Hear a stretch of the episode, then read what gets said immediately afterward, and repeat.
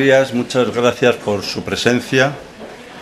Acabo de entregar a la presidenta del Congreso el informe sobre los abusos sexuales en el ámbito de la Iglesia Católica y el papel de los poderes públicos, que es el resultado de la encomienda que hizo el Congreso de los Diputados al Defensor del Pueblo el 10 de marzo de 2022 y del trabajo de la comisión asesora creada para dar cumplimiento a la misma. Muchos de sus miembros se encuentran aquí, muchas gracias. Como dicha encomienda señala, ha de entregarse a sí mismo al Gobierno y el próximo día 2 lo haré al ministro de la Presidencia y de Relaciones con las Cortes.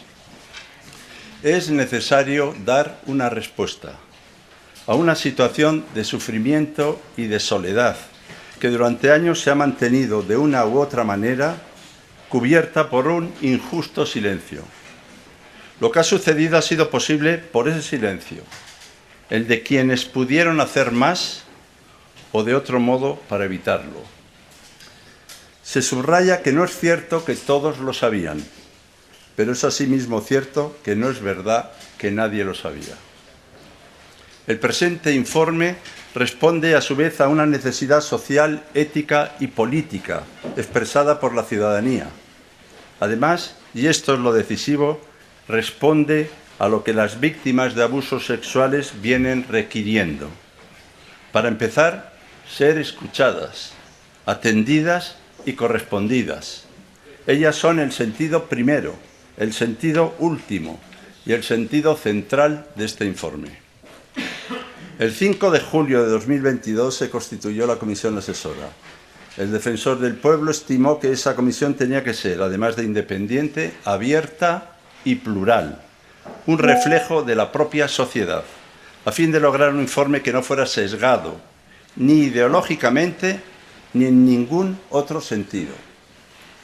La unidad de atención a las víctimas de abusos en el ámbito de la Iglesia Católica fue creada el 5 de julio de 2022 e inició su trabajo al día siguiente. El objetivo de esta unidad ha sido recibir los testimonios de abusos cometidos en el ámbito de la Iglesia Católica. Con circa 440.000 persone che dichiarano di aver subito abusi sessuali nel contesto della Chiesa, pari all'1,13% della popolazione maggiorenne spagnola, di cui circa la metà vittima di un prete o un religioso cattolico, il rapporto sugli abusi oggi pubblicato, che copre gli ultimi 50 anni, fa della Spagna il paese con la più alta proiezione ufficiale di persone colpite con un 30% in più rispetto alla Francia, il cui rapporto Sauvé contava 330.000 vittime nel 2021. La metà dei casi, circa 200.000, riguarderebbe minori. Il rapporto si basa su un sondaggio condotto su 8.000 persone, commissionato dalla Commissione d'inchiesta sul fenomeno, avviata dal Parlamento e curata dall'istituzione del difensore civico. Un'indagine durata 15 mesi, nata da una grande inchiesta giornalistica del quotidiano El País. Angel Gabilondo, difensore civico, che ha coordinato i lavori di un anno e mezzo della Commissione, ha precisato in conferenza stampa che la maggior parte degli abusi si è verificata tra il 1970 e il 1990. Inoltre, la Commissione di esperti ha intervistato 487 vittime di abusi sessuali, dei quali circa un terzo ha evidenziato problemi emotivi legati allo stress post-traumatico.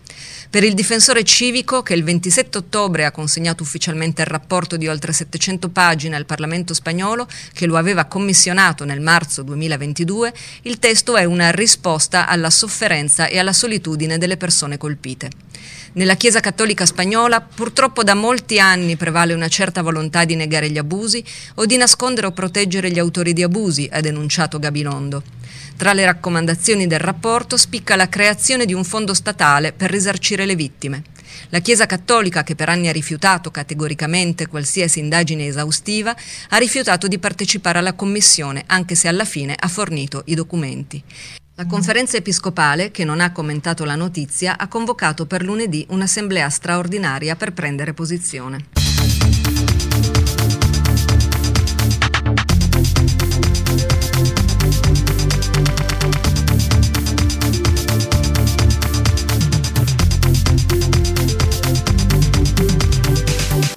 Marco Rupnik, il celebre sacerdote accusato di aver abusato di diverse donne ed espulso dalla Compagnia di Gesù lo scorso 14 luglio, è stato incardinato nella diocesi di Capodistria in Slovenia dal vescovo Juri Bizjak alla fine di agosto.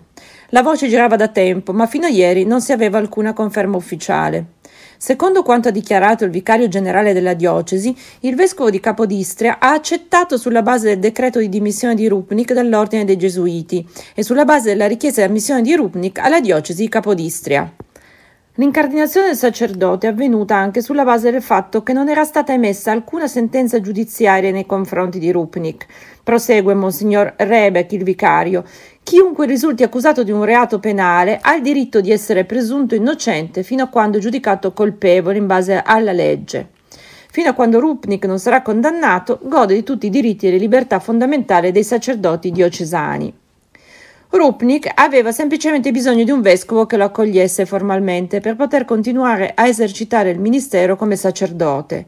Infatti non si trova attualmente a Capodistria e né ci lavorerà, ma è ufficiosamente a Roma, come ha dichiarato candidamente Don Rustia, portavoce della diocesi di Capodistria, ripreso dal giornale cattolico Drugina. È da notare che il vescovo di Capodistria ha dato le dimissioni più di un anno fa per ragione di età. Ha compiuto 75 anni nel febbraio 2022 ed è in attesa che Papa Francesco nomini un successore. Secondo quanto si dice nella chiesa slovena, la sedia da vescovo a Capodistria era già pronta per Ivan Bresciani quando è scoppiato lo scandalo Rupnik e tutto è stato congelato. Bresciani, già vice direttore del centro Aletti e per sei anni provinciale dei Gesuiti in Slovenia, è fra i fedelissimi di Rupnik ed è uscito dalla Compagnia di Gesù poco dopo l'espulsione del confratello. Sempre secondo quanto riferisce Drugina, anche altri tre ex gesuiti sloveni del centro di Via Paolina sarebbero stati accolti dal vescovo Matias nella diocesi di Teglie, a una settantina di chilometri dalla capitale, ma manca ancora la conferma ufficiale.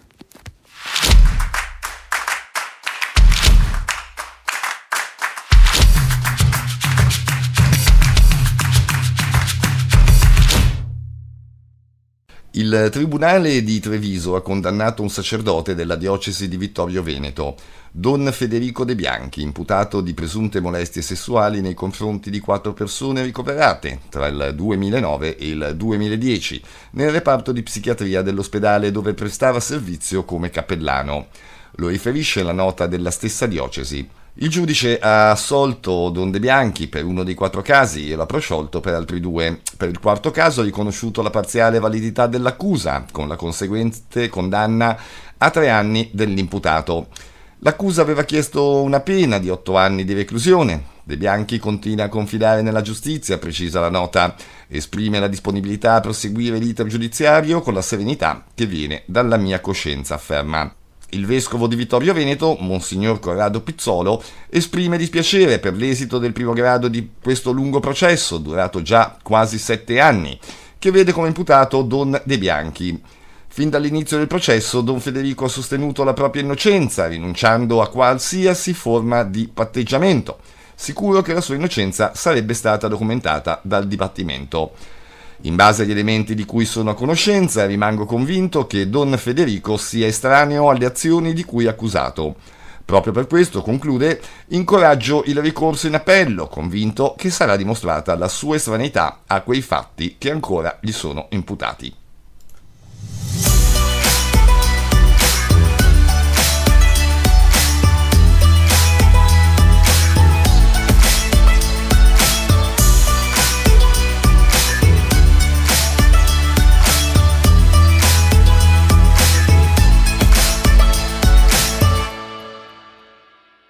Sono passati esattamente 30 anni dalla scomparsa di Elisa Claps.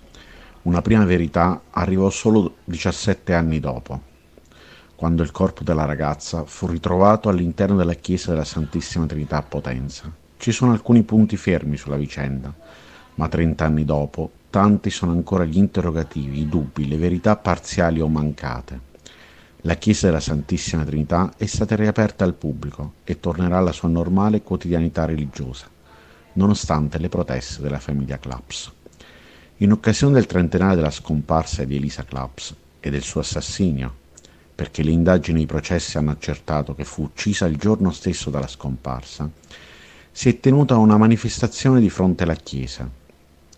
Io in quella chiesa, ha dichiarato uno dei presenti, Dino Quarantino, sono stato abusato, aggiungendo, riporta il quotidiano del Sud, dopo che alcuni presenti gli hanno urlato di fare nomi, di essere indignato da quella targa apposta all'interno che ricorda Don Mimì Sabia, il parroco della Santissima Trinità, oggi deceduto.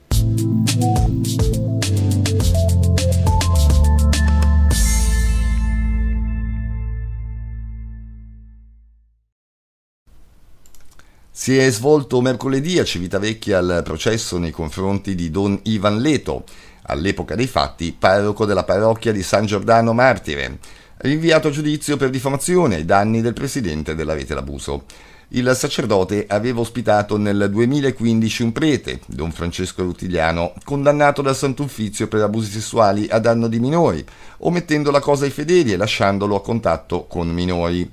Fedeli che tuttavia si accorsero dei precedenti del sacerdote attraverso il sito della rete Labuso che ne documentava il caso. Ad aggravare il tutto, il fatto che la stessa vittima di Don Francesco Rutigliano, fuggita dalla Locride dopo gli abusi, si fosse rifatta una vita proprio a Civitavecchia, dove il prete che lo abusò, dopo la sospensione di 5 anni, fu reintegrato. Seppur Don Leto dichiarò alla rete l'abuso di non essere a conoscenza dei precedenti del collega, che fu costretto a lasciare la parrocchia, pubblicò falsità diffamanti a suo sostegno contro l'associazione e attraverso il sito della stessa diocesi dove affermava, in totale malafede, che Francesco Zanardi, presidente della rete L'Abuso, per quei fatti fosse stato raggiunto da un avviso di garanzia, già notificato, e un procedimento da parte del garante, oltre al fatto che a suo dire Zanardi non fosse nuovo ad azioni diffamatorie contro il clero. Tuttavia i provvidenziali ritardi della giustizia italiana, seppur avessero avvisato la diffamazione aggravata già su base documentale, hanno permesso che il reato si prescrivesse, sia per quanto riguarda il prete, sia per la diocesi, di fatto responsabile della diffamazione a mezzo stampa. Questa mattina il colpo di scena in aula, dove il difensore della rete l'abuso, l'avvocato Mario Caligiuri, non ha potuto che riscontrare purtroppo l'estinzione del reato a causa dell'intervento dei termini prescrittivi.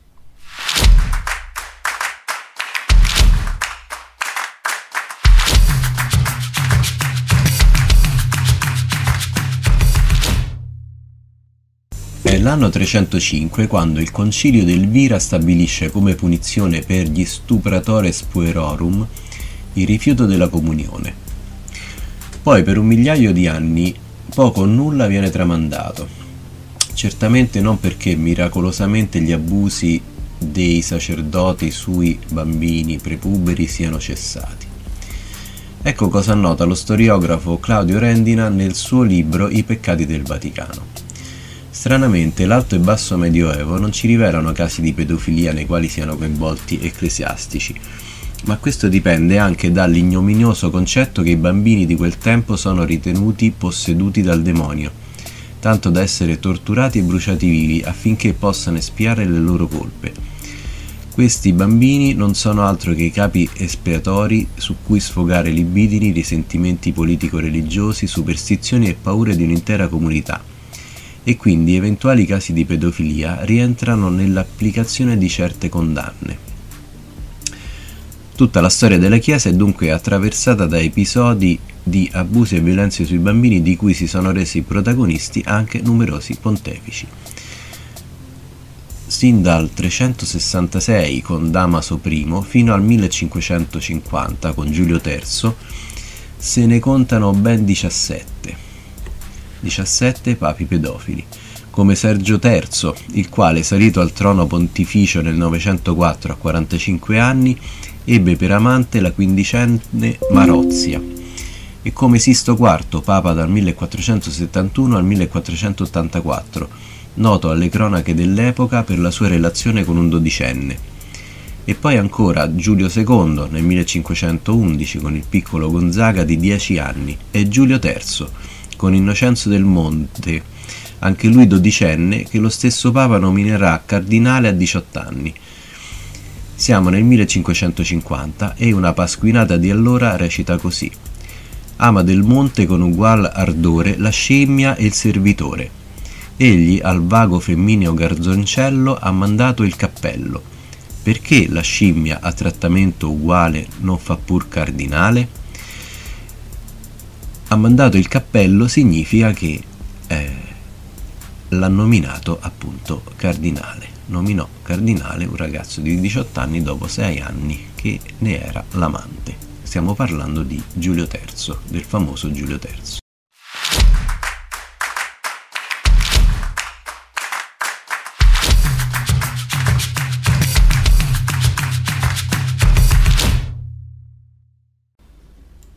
Per questa edizione è tutto, grazie per averci seguito. L'appuntamento è per sabato prossimo alle 12, avete l'Abuso News. Vi auguriamo un buon weekend.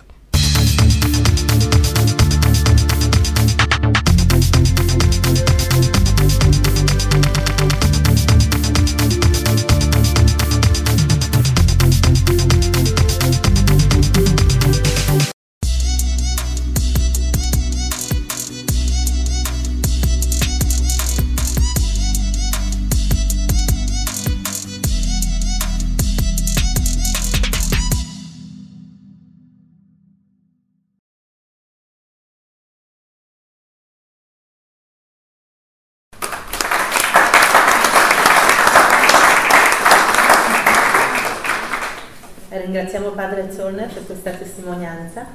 E, ha già parlato prima in qualità del direttore della campagna italiana di Justice Initiative, ma ora do di nuovo la parola a Simone Padovani che è il nostro fantastico fotografo che ha realizzato questi meravigliosi ritratti che vedete in giardino. E, l'anno scorso ha viaggiato per tutta Europa realizzando una settantina di fotografie e di interviste con le vittime e ora cedo la parola a lui per raccontare brevemente questa esperienza. Grazie Vera, grazie a tutti per i vostri interventi molto sentiti, grazie di nuovo a tutti per essere qua. Eh, questo vuole essere un piccolo pensiero a chi ha deciso di mostrarsi con coraggio e far vedere quello che significa essere una vittima, quello che significa essere parte di quello che è il trascorso di una vittima. Questo viaggio che ha descritto Vera è stato un viaggio molto toccante, è stato un viaggio che eh, mi ha fatto incontrare degli esseri umani che ho percepito come ancora esseri umani e allo stesso contempo invece non riuscire più a vedere gli altri, per gli abusatori, come dei, degli esseri umani. Ah, vado un po' anche a lettura perché comunque l'emotività è, è abbastanza forte in questo momento. Eh, come dicevo, questa esposizione, appunto, Shame, European Stories, è una parte integrante del progetto Justice Initiative, eh, che è patrocinato dal Consiglio d'Europa e si propone di raccogliere quindi le storie di vittime di abuso e maltrattamenti in tutta l'Europa. Io ho realizzato finora all'incirca quasi un centinaio di ritratti e video interviste, alcuni li vedete qua, altri li vedete appunto nel eh, libro digitale che è stato realizzato e anche nella versione poi cartacea. Quello che ho cercato di raccontare e trasmettere ecco, è come eh, la vita delle persone, delle vittime, dei sopravvissuti, in qualche modo nel momento dell'abuso subisce una rottura. Noi abbiamo la capacità e la possibilità di vivere una linea evolutiva. Nel momento in cui accade l'abuso si crea una frattura si crea una linea di vita parallela che per chi non ha sofferto questo è difficile da comprendere, ma credetemi è una linea parallela che porta conseguenze fino alla fine della vita ed è proprio per questo che a tutte le persone che ho intervistato, che ho avuto l'onore di poter essere di fronte alla mia macchina fotografica, ho sempre detto a tutti loro che sono degli eroi per me, perché nonostante quello che hanno subito, sono i primi a farsi carico per aiutare le altre persone. Chi altri sta soffrendo ulteriormente e sta continuando a soffrire appunto abusi e maltrattamenti.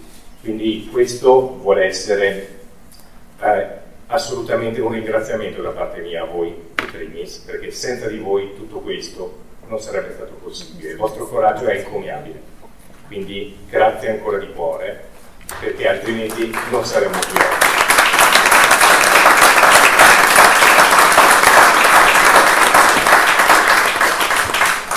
Adesso pregherei eh, Francesco, Irene, Alessandro di prendere posto qui. Cristina.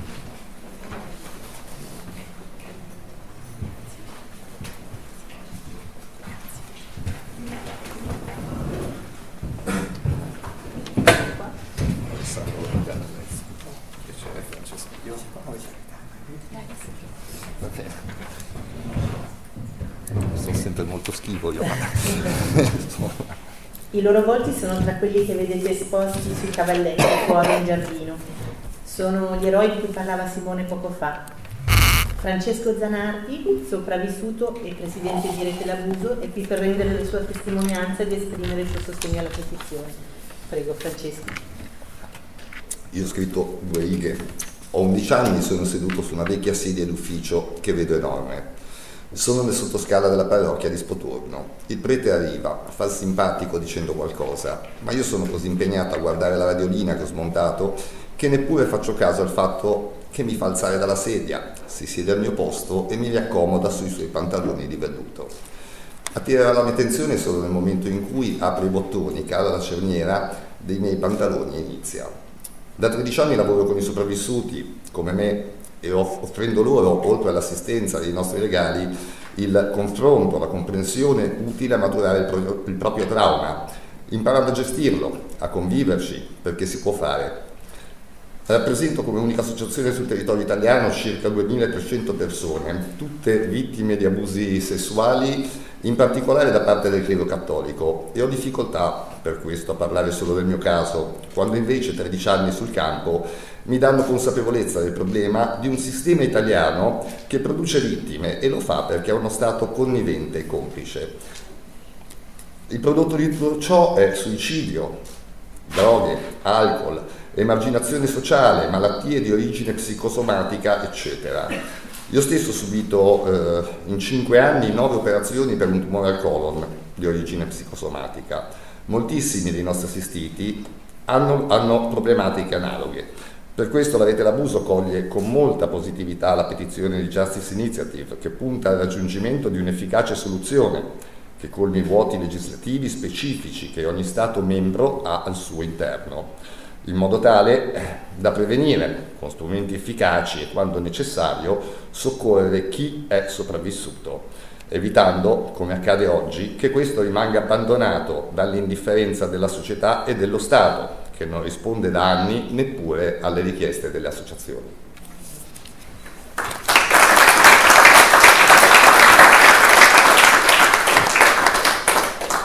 Grazie Francesco. Um, passo ora la parola a Irene, anche lei sopravvissuta e psicologa di professione. Prego Irene. Grazie. Ho iniziato a subire degli abusi sessuali da parte di uno zio, nonché mio padrino, quando ero solo una bambina. Ho dei ricordi molto vividi, dei momenti in cui lui mi toccava con le sue mani i genitali gli abusi sono continuati per molto tempo e nonostante avessi trovato il coraggio di dirlo a mia madre, non sono stata subito creduta. L'ultimo episodio è accaduto all'età di 12 anni. Ricordo ancora oggi quella scena come se fosse ieri. Quel giorno mia mamma ha deciso che non mi avrebbe più portato a casa di questa persona, ma non ha avuto la forza per denunciare il fatto. La stessa noncuranza l'ho ricevuta dalla neuropsichiatra infantile dell'ospedale Regina Margherita di Torino, presso il quale ero seguita per anoressia nervosa. Si cercavano le cause di questo malessere nel rapporto con mia madre. E così per anni mi sono ritrovata a soffrire senza saperne il motivo. Soffrivo e basta. Semplice, pensavo semplicemente di essere io il problema e per questo di non meritare di vivere. Ho passato lunghi e intensi periodi di solitudine, nell'angoscia più infima, e ancora oggi mi chiedo dove abbia trovato la forza per farcela. Spesso ho pensato che ad aiutarmi da lassù ci sia stata la mia nonna paterna, l'unica che mi avrebbe difeso in questa situazione se solo fosse rimasta ancora in vita. Oggi che ho superato il mio trauma e che sono diventata una psicologa, definisco questo tipo di abusi un vero e proprio omicidio psichico. La mente del minore viene destrutturata e l'angoscia che si sperimenta è scompaginante. Per questo motivo molte vittime, private della propria identità psicologica, tentano un suicidio come gesto estremo per annientarsi del tutto, perché vivere come un fantasma all'interno di un corpo non è vita. Da poco è nata nella nostra famiglia una bambina e se mi chiedete se io mi sento tranquilla, la risposta è no. Questo parente non solo non è mai stato preso da parte dai familiari, non è nemmeno mai stato processato e continua a muoversi a piede libero all'interno delle nostre famiglie. Qualcuno ha tentato di allontanarlo, ma comunque è una persona libera ad oggi. Io penso che si possa anche parlare di giustizia riparativa, però quello che ho visto finora non è stata alcuna forma di giustizia. Per questo motivo vi chiedo di firmare e di divulgare la petizione europea lanciata da Justice. Gli abusi sessuali continuano a perpetrarsi e a mietere vittime e la responsabilità è di tutti, perché chi decide di non agire laddove sia possibile farlo si sta schierando dalla parte del carnefice. Prossimamente partirà anche una campagna di raccolta firme in Italia per chiedere una modifica della legge italiana. Vi chiedo di aiutarci anche qui con la vostra firma.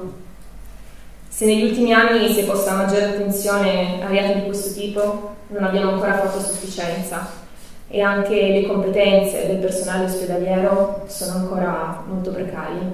Grazie.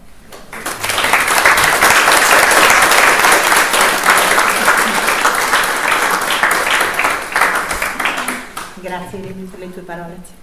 L'ultima testimonianza ci viene da Alessandro, Cristina. Sono i genitori di una ragazza che ha subito abusi e che si è tolta la vita lo scorso anno. Anche loro sono delle vittime. Prego Alessandro. Buongiorno a tutti, grazie dell'attenzione e un grazie particolare a Justice Initiative e a Emma Bonino, che tra l'altro Chiara era una grande fan di Emma Bonino. E Cristina, così giusto per eh, come, come, aneddoto, aveva deciso di non andare a votare nelle ultime elezioni, ha tritato la sua scheda, poi è andata a, a recuperarla, a farsela rifare all'ultimo momento per andare a dare il voto che Chiara avrebbe voluto dare. Quindi grazie a Emma per il suo apporto. Io e Cristina siamo qua in veste di testimoni. Eh, nostra figlia si è tolta la vita eh, una sera del 4 febbraio del 2022 il, la sua frattura, come giustamente l'ha chiamata Simone Padovani, è avvenuta che era piccolina, era avvenuta ad opera di un insospettabile, perché i mostri, come tutti i mostri, si nascondono molto bene, nei luoghi più impensabili. Quindi è importante avere molta attenzione, imparare ad affinare nostri, le nostre sensibilità, affinare la nostra capacità di percepire le emozioni di chi ci sta a fianco, in quanto più si è piccoli e più purtroppo la, la, mente rimuove il trauma, ti porta distante, lo nasconde e alle volte lo recupera a distanza di 10, 15, 20 anni. Quando ormai il danno è talmente grave, talmente devastante che anche la migliore psicoterapia del mondo, il migliore farmaco del mondo, il migliore psichiatra dell'universo non è in grado di ricomporre quelle migliaia di pezzi in cui tu, il tuo cuore or- ormai è andato. Ogni mattina queste persone devono ricomporre i cocci della loro esistenza e provare a trovare un motivo buono per continuare a vivere. Alle volte la dissociazione, quel, quel, quel, trauma dissociativo che avviene da piccolini e che ti accompagna tutta la vita o si accompagna col dolore o alle, alle volte ti conduce a qualche decisione ineluttabile, quale quella di fare uno switch off, porre fine alla tua esistenza. Quindi c'è un termine che congiunge le vittime degli abusi con i genitori delle vittime degli abusi, quello del survival. Siamo tutti sopravvissuti, ma non sappiamo neanche fino a quando e anche quelli che attualmente soffrono sono ancora a rischio di suicidio se vedono che il loro dolore non viene visto e non viene riconosciuto e non viene condiviso. In questo momento solo il riconoscimento del dolore, la condivisione del dolore, la partecipazione a questa mozione che è etica, morale e dà voce a chi la voce non ce l'ha più, può dare una, un effettivo aiuto all'universo uomo intero. C'è una bella frase che ho sentito in televisione da parte di Mauro Corona, eh, che dice che quando a una farfalla tocchi le ali smette di volare. È una bellissima frase, c'è da rifletterci e in questa frase c'è tutto. Gli esseri più piccoli, eh, i bambini, sono delle, degli esseri estremamente fragili, basta poco, apparentemente poco. L'abuso può essere di vario genere e tipo, ma il danno che viene creato è comunque enorme e si protrae nel tempo. Quindi grazie a Justice Initiative, grazie a Simone Padovani che ha affinato una tecnica fotografica giustamente messa in, in risalto da Emma Bonino, ma unitamente a una tecnica psicologica che consente di farti emergere le emozioni più profonde e non è cosa da poco, grazie Irene che mi ha fatto conoscere Simone Padovani, che sono tutte e due delle grandi persone e che Irene, nonostante il suo dolore, è qua a portare una testimonianza che è fondamentale. E quindi anch'io mi unisco a questo piccolo coro nel dire che è importante che questa manifestazione, queste idee vengano diffuse e che la nostra firma vada a unirsi a milioni di altre firme per dare giustizia e voce a chi voce non ce l'ha più. Grazie.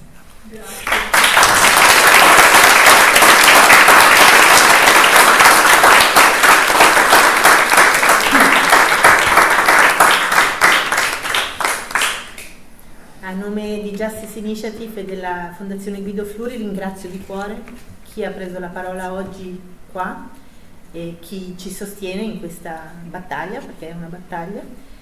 Ehm, sullo schermo, ma anche su alcuni pannelli, troverete il, il codice QR per poter firmare immediatamente la petizione e invito, vi invito di cuore a firmarla subito e a far circolare questo codice, a invitare tutti i vostri conoscenti a sottoscriverla e mm, ora vi invito anche a passeggiare nel giardino e a visitare questa splendida mostra.